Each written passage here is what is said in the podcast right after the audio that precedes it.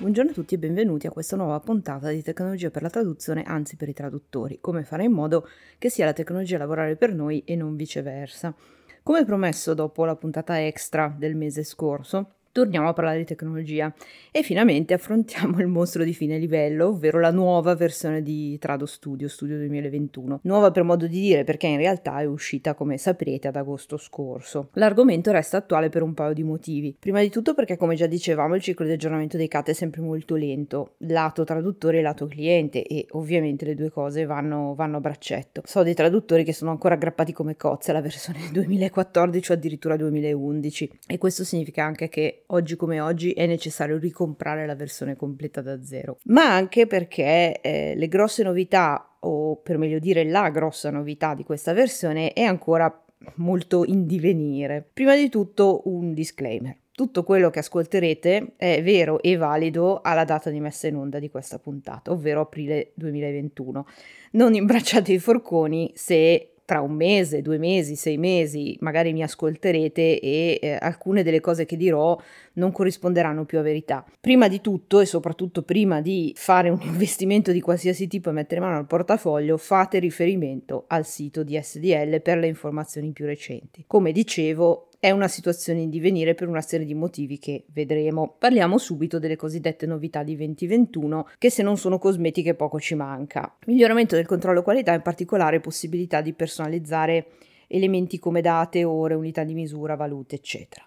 Storicamente il controllo qualità di studio è un pochino zoppicante, soprattutto è molto portato ai falsi positivi, anche se questo è un problema un po' comune a tutti i controlli qualità dei C A T. Comunque, molto migliorabile, e questo è oggettivamente un miglioramento. Miglioramento dei filtri di visualizzazione avanzati, quelli presenti nella scheda revisione dell'editor per capirci, che ci permettono di visualizzare nell'editor appunto solo certi segmenti in base a determinati criteri o in base a una ricerca testuale. È secondo me una funzione fondamentale che forse molti non utilizzano, utilizzano poco o addirittura ignorano. Molto migliorabile, soprattutto l'interfaccia dal mio punto di vista è sempre stata molto poco user friendly in relazione in particolare alla ricerca testuale, quindi voglio vedere tutti i segmenti che contengono una determinata parola, una determinata stringa. È migliorata l'interfaccia della funzione di Translation Quality Assessment. In soldoni di cosa stiamo parlando? Forse qualcuno di voi nemmeno lo saprà, ma in studio è presente una funzionalità di creazione di report di revisione, proprio quelli che a noi traduttori piacciono tanto. Sarebbe anche una funzione molto interessante. Il problema è che, smentitemi se per voi eh, vale diversamente, nella mia carriera nessun cliente mi ha mai chiesto di utilizzare questa funzionalità.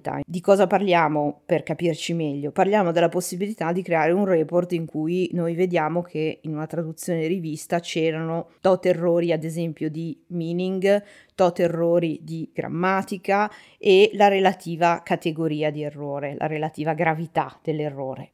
Mi verrebbe da dire che non è una funzionalità che trova spazio nel flusso di lavoro quotidiano del traduttore o comunque del traduttore medio, anche perché è presente solo nella versione professional dello strumento, quindi sì, ok, è stata migliorata questa interfaccia. Al novantanove per cento di noi questa cosa passerà veramente inosservata. C'è la possibilità poi di accedere direttamente all'App Store dall'interno di Studio. Saprete magari che cos'è l'App Store, è questo marketplace di app da cui è possibile scaricare anche una serie di utilità, diciamo sia gratuite che a pagamento, che svolgono una serie di operazioni in Studio. Posto che eh, molte di queste operazioni secondo me Studio le dovrebbe svolgere e basta da, di suo, anche in questo caso a me sembra un uh, nice to have, per così dire, ma non la inserirei sicuramente nelle novità di una major release come questa. Aggiungo anche incidentalmente, perché purtroppo sono ancora tanti e, e io sono tra quelli quelli che lavorano con i pacchetti di Word Server, che duemilaventuno non li supporta più direttamente, ma per utilizzarli serve proprio un'app,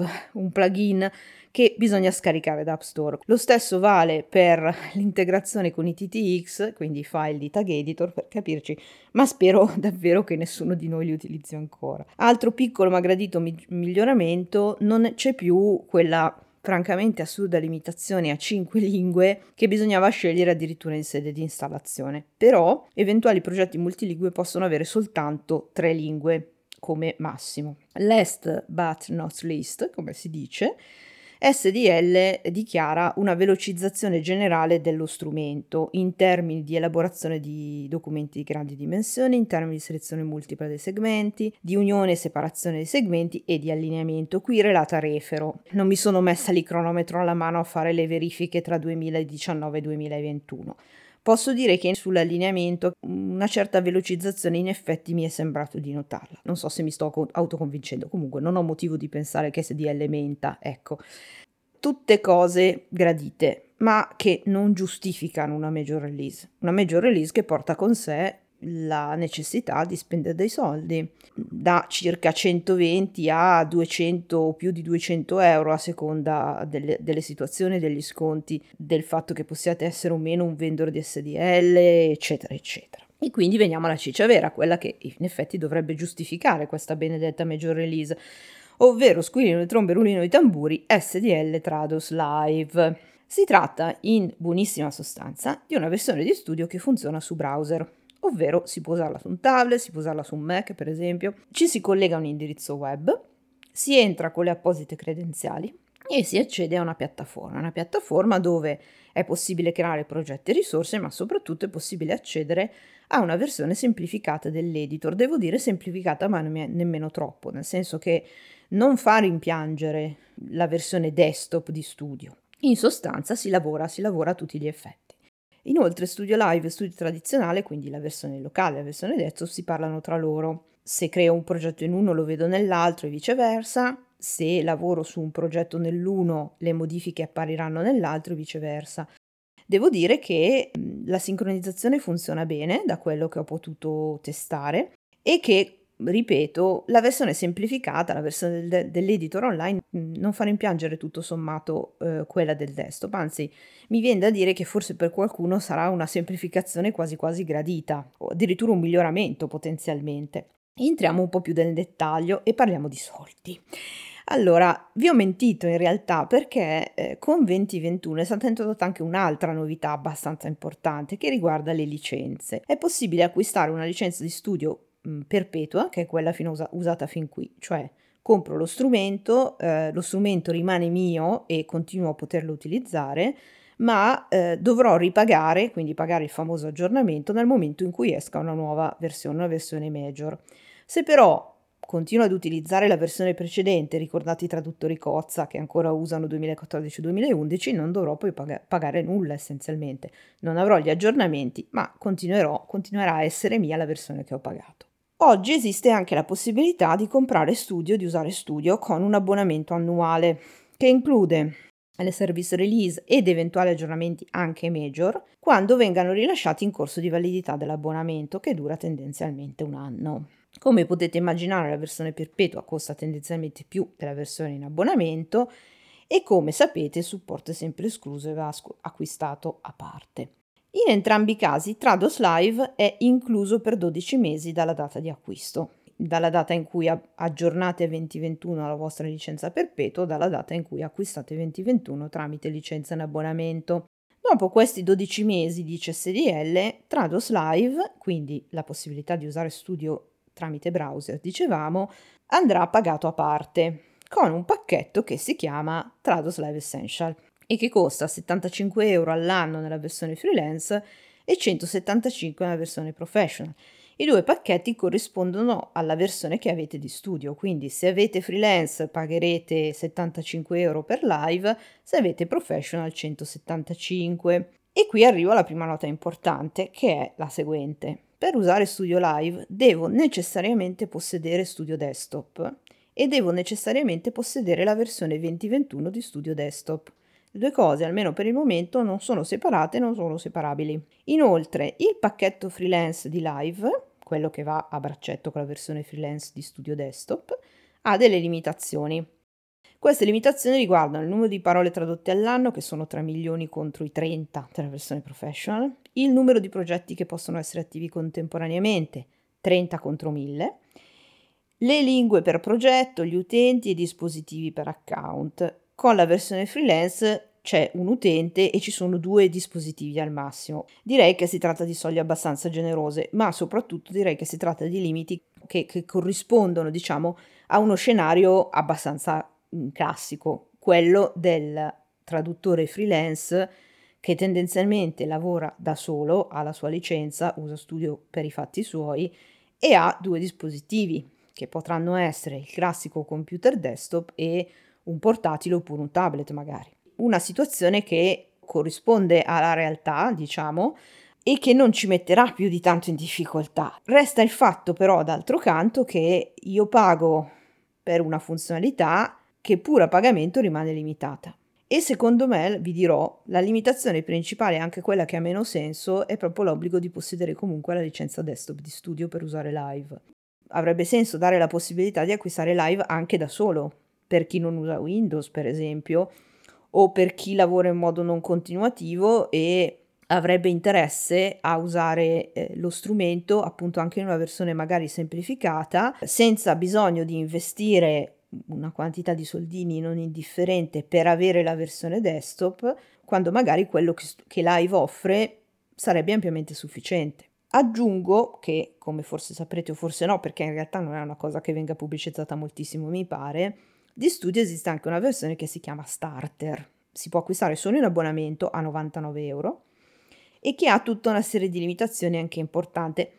Tra queste c'è il fatto che non è associabile con Studio Live neanche pagandola a parte. Non solo non è compresa con i primi dodici mesi di abbonamento, ma non si può proprio avere. Tutte queste cose mi lasciano perplessa, nel senso che non capisco bene la logica commerciale che c'è dietro, anche se eh, presumo che S D L, essendo una multinazionale quotata in borsa, abbia dietro degli elementi che eh, ragionano meglio di me da questo punto di vista. Però, ripeto, non capisco bene quale sia la logica dal punto di vista business proprio.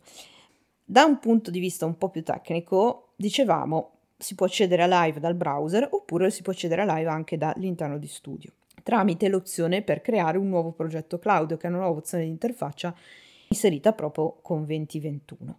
In entrambi i casi ci rendiamo subito conto del primo e secondo me principale problema di Live, ovvero la creazione di un progetto che dovrebbe essere un'operazione basilare, essenziale, fondamentale, è il primo mattoncino del flusso di lavoro con Studio. Non è semplice per niente. Vanno creati obbligatoriamente alcuni elementi che Live definisce risorse, di cui in alcuni casi non si capisce nemmeno tanto bene la funzione, ad esempio la configurazione tipo di file e le regole di elaborazione della lingua. Ho anche cercato documentazione in realtà su queste cose e devo dire che non l'ho trovata, forse eh, incapacità mia.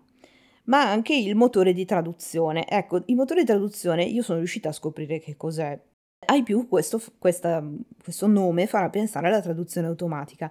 In realtà no, o meglio, si tratta di un contenitore, un contenitore che raccoglie le nostre appunto risorse di traduzione, ovvero sia le memorie, quelle tradizionali, sia se vogliamo usarlo effettivamente un motore di machine translation.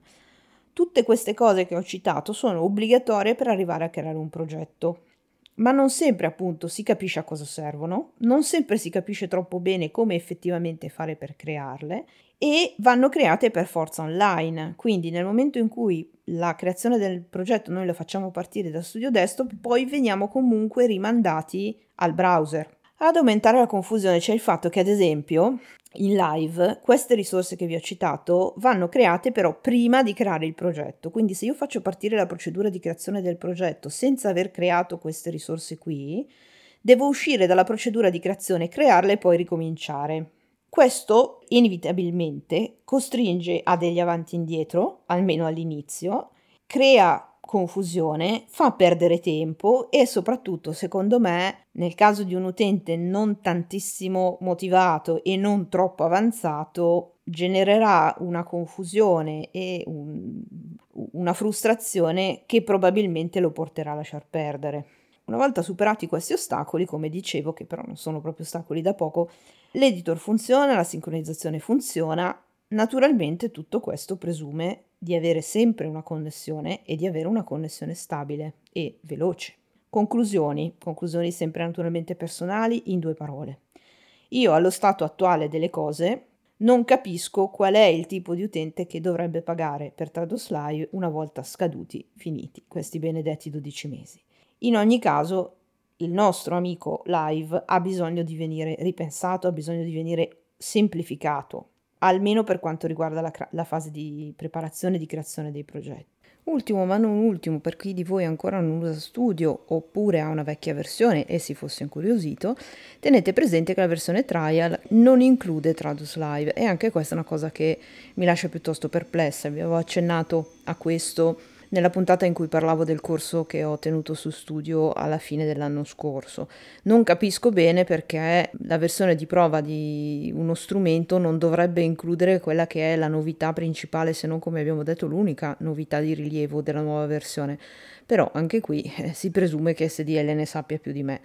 A proposito di corsi, facciamo un po' di autopromozione senza vergogna. È già iniziato, e quindi da questo punto di vista sono in ritardo per quanto riguarda la promozione, un nuovo corso che sto tenendo con S T L Formazione a proposito della B C dei C A T, ma presumo, presumo che sarà disponibile eh, una volta terminato tramite registrazioni, quindi se vi interessa tenete d'occhio il sito di S T L Formazione. Sempre però eh, tra aprile e maggio terrò altri due corsi, terremo altri eh, due corsi, anzi tre corsi, eh, dedicati invece ad approfondire alcune funzionalità avanzate di Studio, che durante il famoso corso base di cui vi dicevo prima non abbiamo trattato. E in particolare l'allineamento, la revisione e il mostro di fine livello, che è Multiterm. Se vi interessa, quindi, anche qui andate a dare un'occhiata sul sito di S T L e iscrivetevi, iscrivetevi, iscrivetevi. Aspetto i vostri commenti su Studio duemilaventuno, oppure eh, le vostre motivazioni rispetto al fatto di non aver ancora aggiornato, su Facebook, su Twitter, su LinkedIn. Se mi state ascoltando su una qualsiasi piattaforma podcast, mi trovate facilmente cercando L D Traduzione oppure Laura Dossena. Oppure potete andare direttamente sul mio sito w w w punto l d traduzioni punto i t, oppure ancora, se mi state ascoltando sul canale YouTube, iscrivetevi al canale, lasciatemi un commento, lasciatemi un like, e insomma ditemi che cosa ne pensate. Spero che questa piccola panoramica vi sia stata utile e alla prossima puntata.